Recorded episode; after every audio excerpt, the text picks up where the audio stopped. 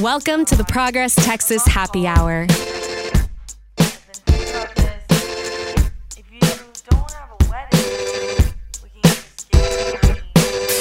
Welcome to the Progress Texas Happy Hour. I'm Kathleen Thompson, Progress Texas Chair of the Board. And I'm Sam Gonzalez, Progress Texas Digital Director. Hey, Sam, good morning across time zones. Once again, hi from all the way in uh, not so sunny California. It's not, the sun's not out yet, so. We appreciate it. Uh, in high school, I was one of a handful of environmental club kids, and years ago, I served on the Texas Democratic Party's State Democratic Executive Committee as a member of the Texas Environmental Democrats with my counterpart, David Weinberg, friend of the pod.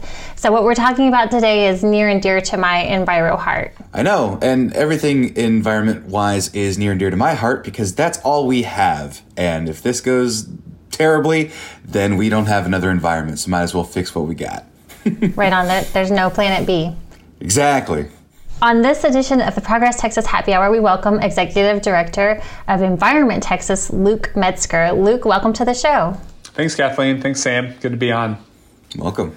As we leave freezing temperatures behind and head into sweltering Texas summers, a key issue developing in the ledge this year with great opportunity is environmental protection.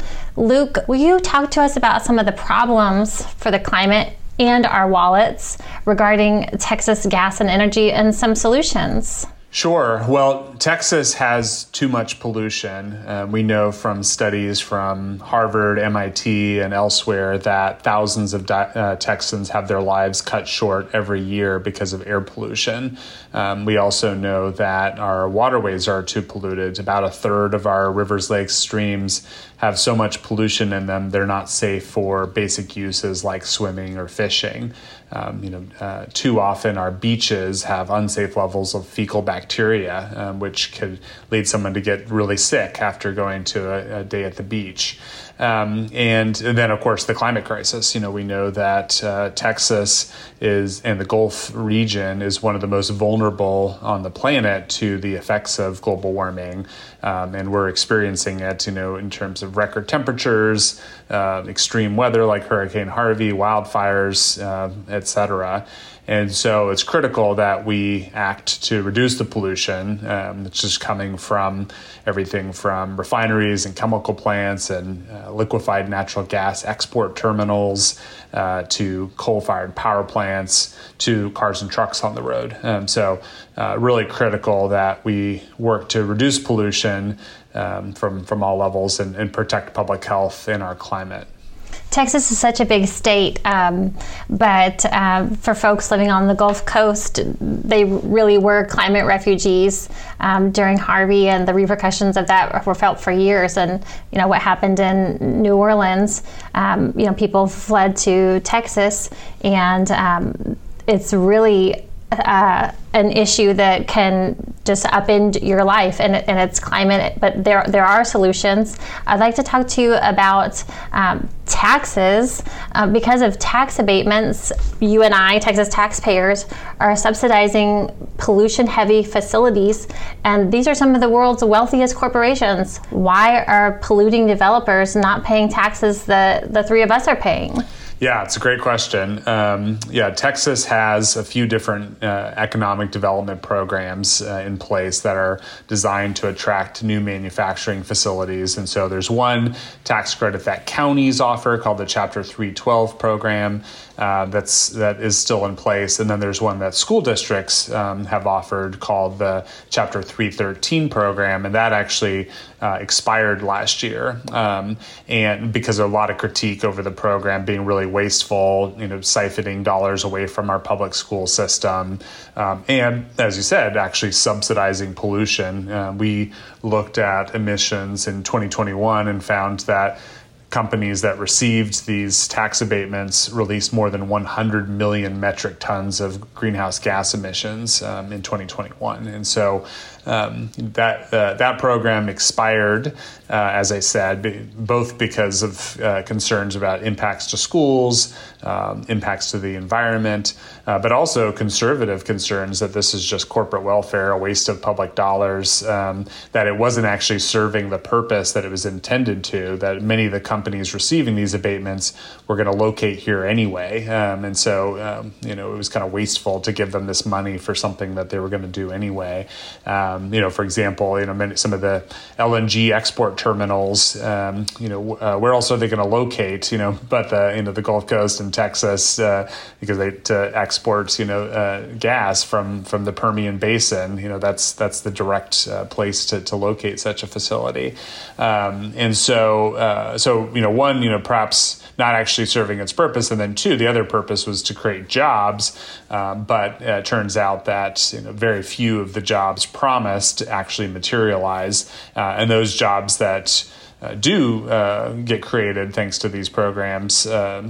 Uh, are very costly. You know, uh, in some cases, you know, millions of dollars uh, we're paying per job created, um, which is is not a very good use of public funds. And so there's a kind of whole coalition of groups that have been fighting kind of the uh, efforts to revive the Chapter 313 program. There's a bill filed in the legislature called House Bill 5 by Representative Todd Hunter of Corpus Christi um, to kind of bring back this program. Um, and, uh, you know, uh, kind of like that same coalition of groups, everybody from kind of uh, the interfaith community, um, which really kind of led the charge and kind of helping kill the program last year, to you know conservatives, environmentalists, et cetera. And so, you know, we're we're certainly you know, don't think it's a, a, good idea to revive this program, especially if it's subsidizing pollution.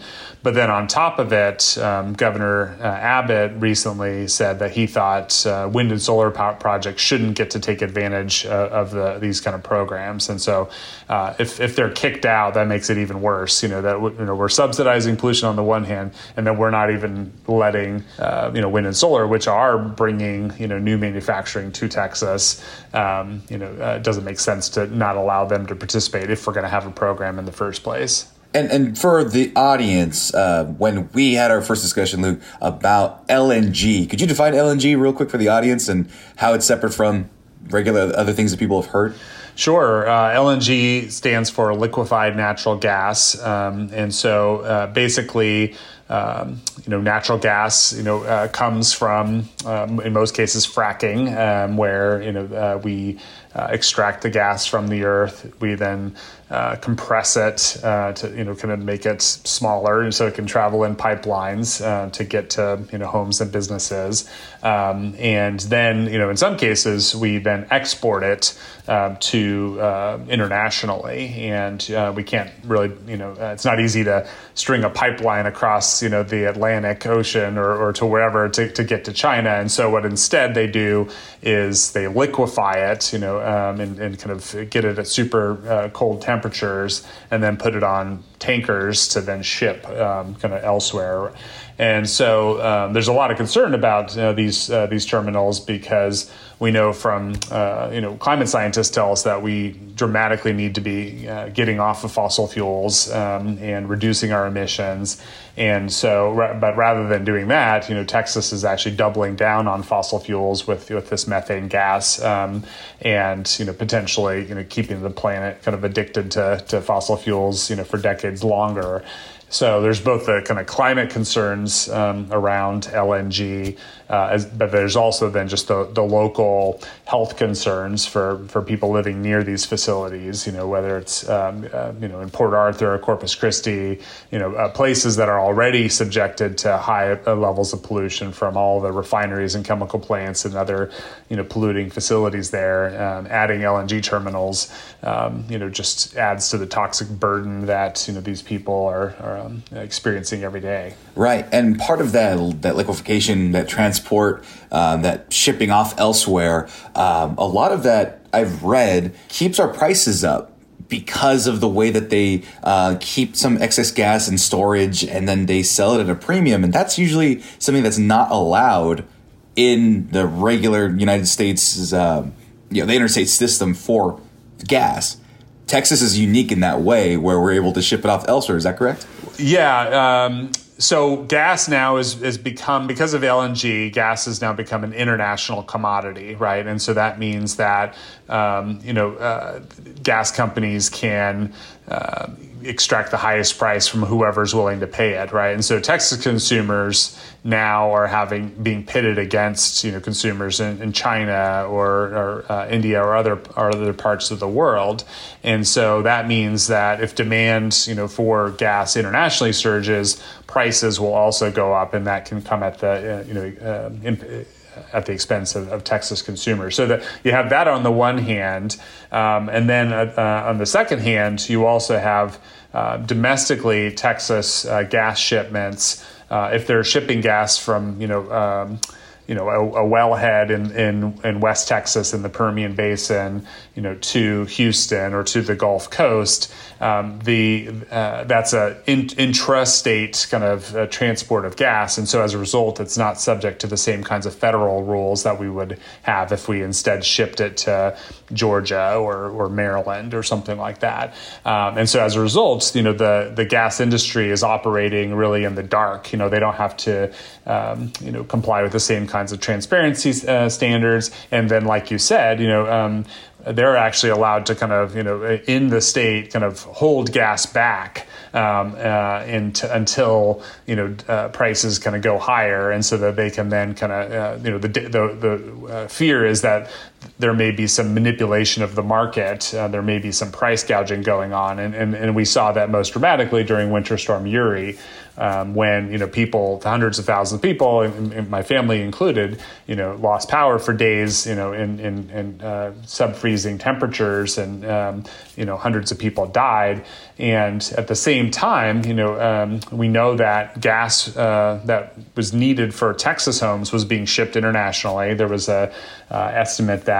Uh, the gas that was shipped out on, uh, through LNG uh, exports during the the blackouts uh, if we had taken that instead used it to you know uh, power our homes, uh, we could have uh, eliminated about half of the the homes that lost power um, or Jeez. brought back power to about half of it.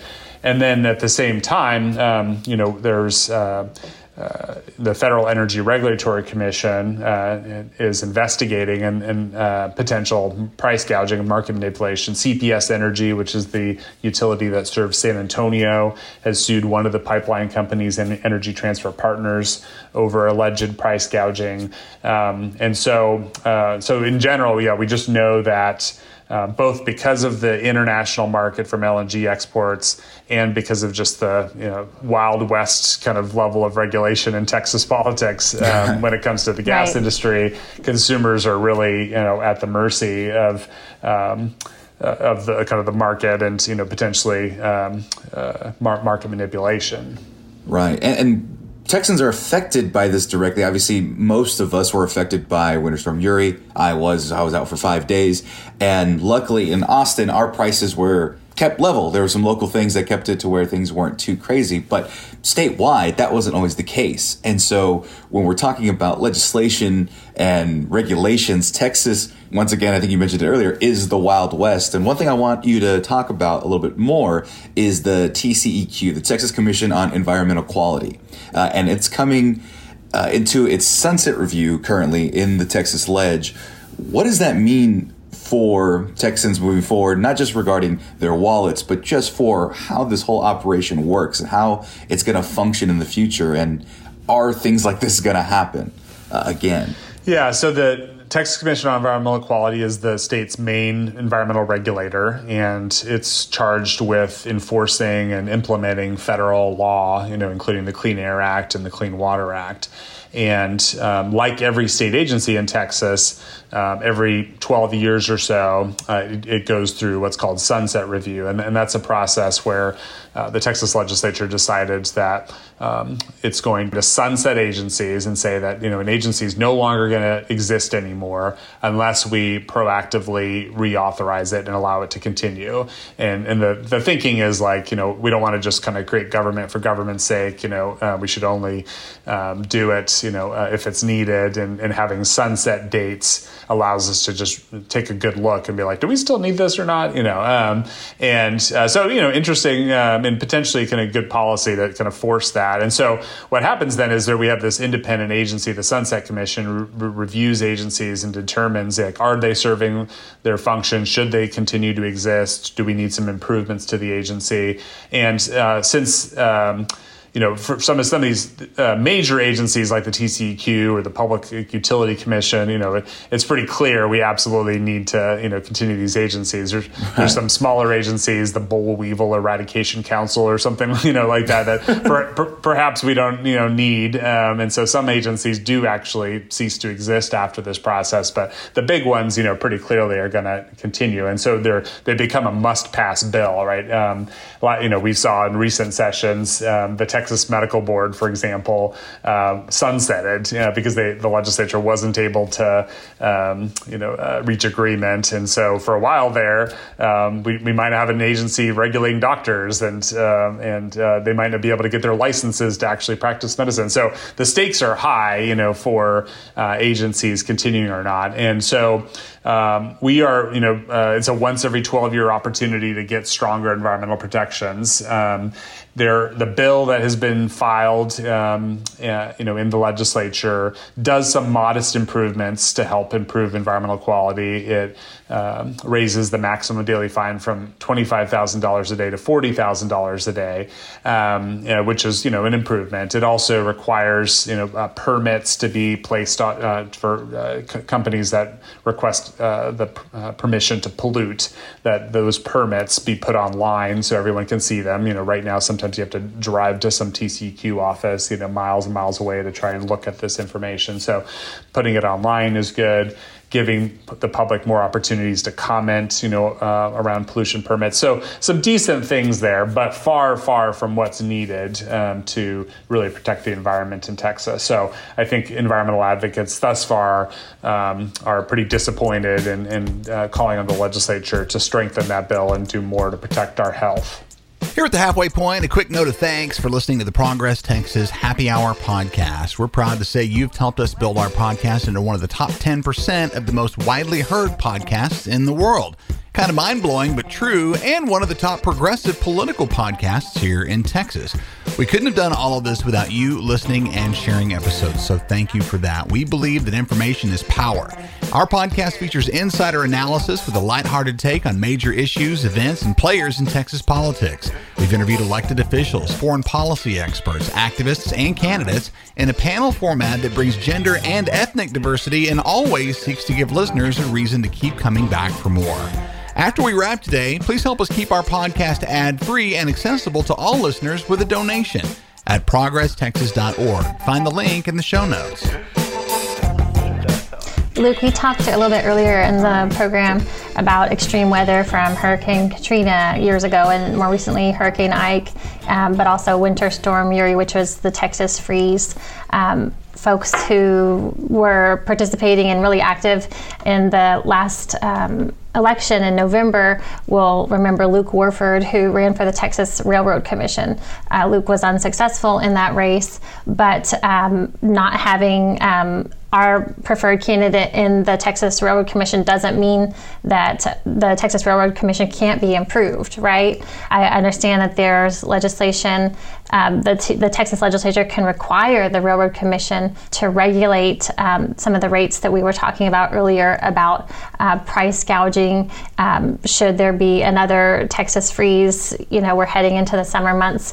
Um, I just want to make clear that, that there, there is something that, that can be done now about that during this session. Yeah, that's right. And a number of bills have been filed to uh, kind of add some some teeth to the Railroad Commission and, and to you know better regulate the gas industry. So Representative, Representative John Bryant, who's a Democrat from the Dallas area, has filed a bill to create uh, an independent market monitor to look over the gas industry. That's uh, something we have in place for the electric industry. You know, somebody whose job it is to just be an independent voice to uh, watch out for for market manipulation to um, do research and you know report back to the legislature. But we don't have that in place for the gas industry, and so we think that's a pretty smart measure. Um, there's a, uh, and Senator Borris Miles, Democrat from Houston, has a companion to that bill in the Senate. Representative Bryant also has a bill to create uh, what's called a gas desk at ERCOT.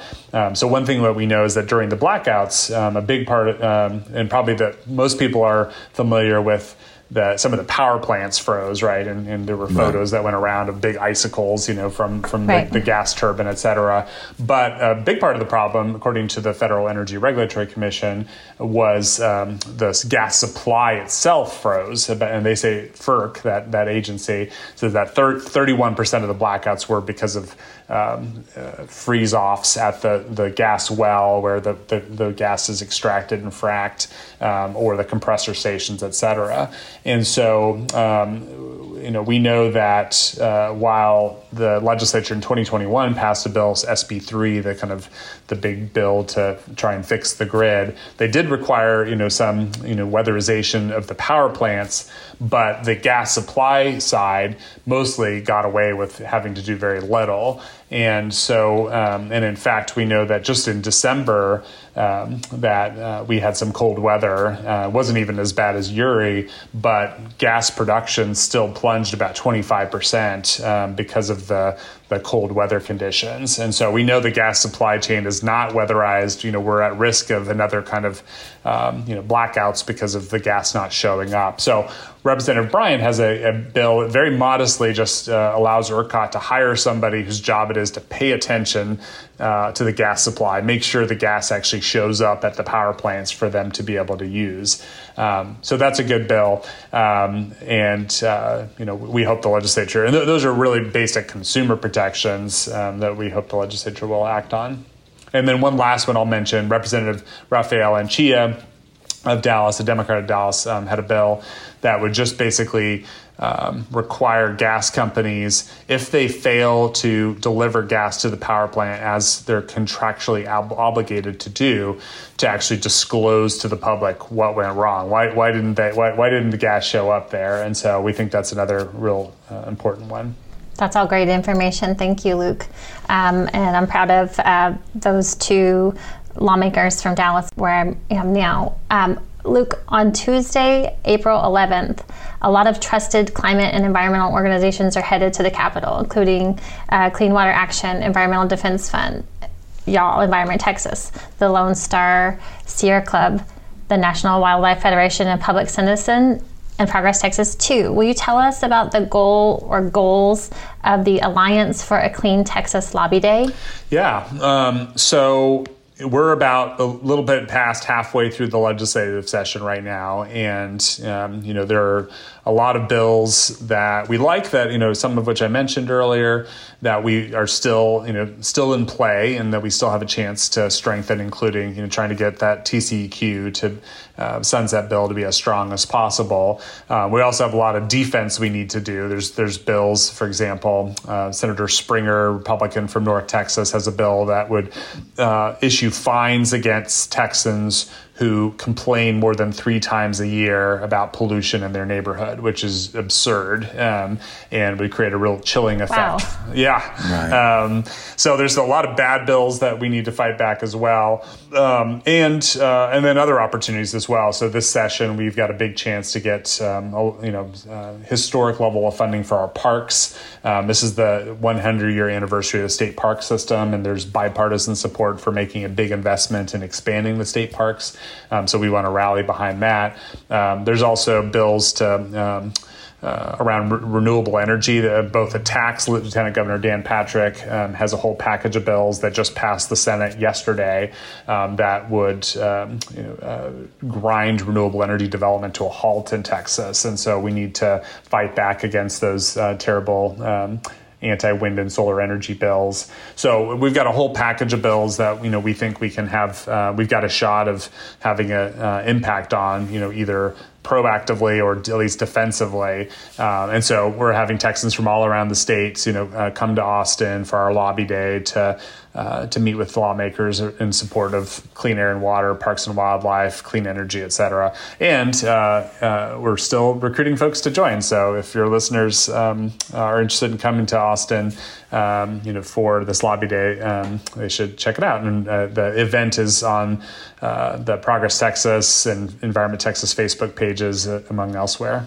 We'll have it in our show notes. It's already on all of our socials. So um, you can just click on our show notes and uh, register for the event itself, but then share the event on our socials. Where it's on Instagram, it's on Facebook, it's on Twitter. So um, make sure, uh, even if you can't attend, that you're sharing uh, this great opportunity with people in your life who you know care about uh, Texas and who care about the climate and the environment, and of course your own your own wallets. And we have a little fact sheet on Progress Texas's Instagram, on Facebook, and on Twitter uh, with a lot of the information provided by Environment Texas, showing you some of the basic problems that the Texas uh, gas industry has been um, dealing with and some of the solutions that the Lobby Day is trying to accomplish. So be sure to check that out there. But I do have a follow up question though for those people who can't show up on once again Tuesday, April 11th. That's Tuesday, April 11th at the Texas State Capitol. If they can't show up there, where can they make their voice heard for the environment? Yeah, well, I think um, you know talking with your legislators back home, you know, is, is as valuable, if not more valuable, you know, um, as coming to Austin. And so going and calling the local district office or going into the district office, meeting with the staff, and, and kind of raising some of these concerns is is really valuable. Um, and so um, so that's one way. They can definitely go to our website, environmenttexas.org, to learn more about all the issues. You can sign up to get emails um, uh, to uh, take action on different issues issues. Uh, the Alliance for Clean Texas, um, as Kathleen mentioned, is, is a broad coalition of um, environmental groups all around the state that come together, particularly around the legislative session. So, um, learning um, uh, and engaging with the Alliance is also a great way to, to get involved. Luke, is there anything that we didn't talk about that you'd want to share with our listeners today? Well, I guess I would just you know say that the uh, I think we all know that it's a very challenging political environment in Texas for a lot of things that we care about, and, and that's that's, that's that's true for for the environment as well. Um, and you know, we we've seen you know real serious attacks on the environment that have, have gone through every legislative session, um, and you know, we but we at the same time we you know we've been successful at you know stopping some of the some of the worst and actually making some some progress. And so um, I think it's important for all of us, you know working in Texas um, to keep hope up, you know, because you know we, we do get some wins out there, even even with uh, the the challenging environment. Um, you know, one last thing, just to, in terms of policy, I think that's real important. That really is cross cutting is around some of the preemption bills that we're seeing. Um, there's a number of bills filed uh, that would take away local control, uh, you know, uh, mm-hmm. uh, from cities to, to regulate things. So, for example, um, Representative Dustin Burrows has a bill that um, would basically, you know, take away a lot of power from cities to regulate things, and, um, and that's including on the environment. You know, whether it's you know uh, working, you know, environment city councils working to promote clean energy, uh, but also you know um, included in that could be city council uh, standards are, are, protecting people from payday loans or you know predatory lenders, um, and you know uh, or even you know regulating sexual oriented businesses. All, all, sorts of things you know could be swept up in some of these anti local control, anti uh, or pro preemption bills, and so that's another thing that I think is really cross cutting. No matter what issue you care about, um, you know we all, all need to come together to to stop some of these bad preemption bills. Yeah, I follow lots of conservatives and Republicans online, and we're currently in the Texas, Texas voucher fight. And I saw a tweet yesterday from a Republican who was saying local control, local taxpayers, local elected officials um, are more important than than vouchers, are, are more important than polluting industry. So I'm going to take what he said and expand it. It really is about local control, and we elect people to represent us locally in Austin uh, Republicans have no business interfering with the will of the people here, um, you know, in Dallas or, or Houston or uh, El Paso. Absolutely. Luke, where can people follow you online? Well, um, you can follow me on, I'm most active on Twitter, so I'm at mm-hmm. Luke Metzger and then at uh, Environment TEX uh, for the uh, Environment Texas Twitter. Uh, but then um, you can also find me on LinkedIn, and uh, uh, the Environment Texas has an Instagram page um, and Facebook page, Environment Texas, at Environment Texas. So check those out as well. Definitely. Luke, thank you for joining us on your first episode of the Progress Texas Happy Hour. I know we will have you back. Thanks to Digital Director Sam Gonzalez and listeners, thank you. Head on over to progresstexas.org and subscribe to our email list. Keep us accessible and ad free with a donation of any amount. And don't forget to follow us on socials. Subscribe to us on your favorite podcast app and please leave us a review. Thanks, y'all. Talk to you next time. Bye, everybody. Bye. Progress Texas Happy Hour is a production of Progress Texas, a rapid response media organization promoting progressive messages and actions. Find us online at progresstexas.org and on Facebook, Twitter, Instagram, and YouTube. The podcast is produced by me, Chris Mosier, and our featured music is by Walker Lukens. Please be sure and subscribe to the Progress Texas Happy Hour on the podcast platform of your choice. Take a moment to leave us a review if you've enjoyed the show, and be sure and tell your friends about us. Thanks for listening and for all you do to press progress forward here in the Lone Star State. We'll see you again next week.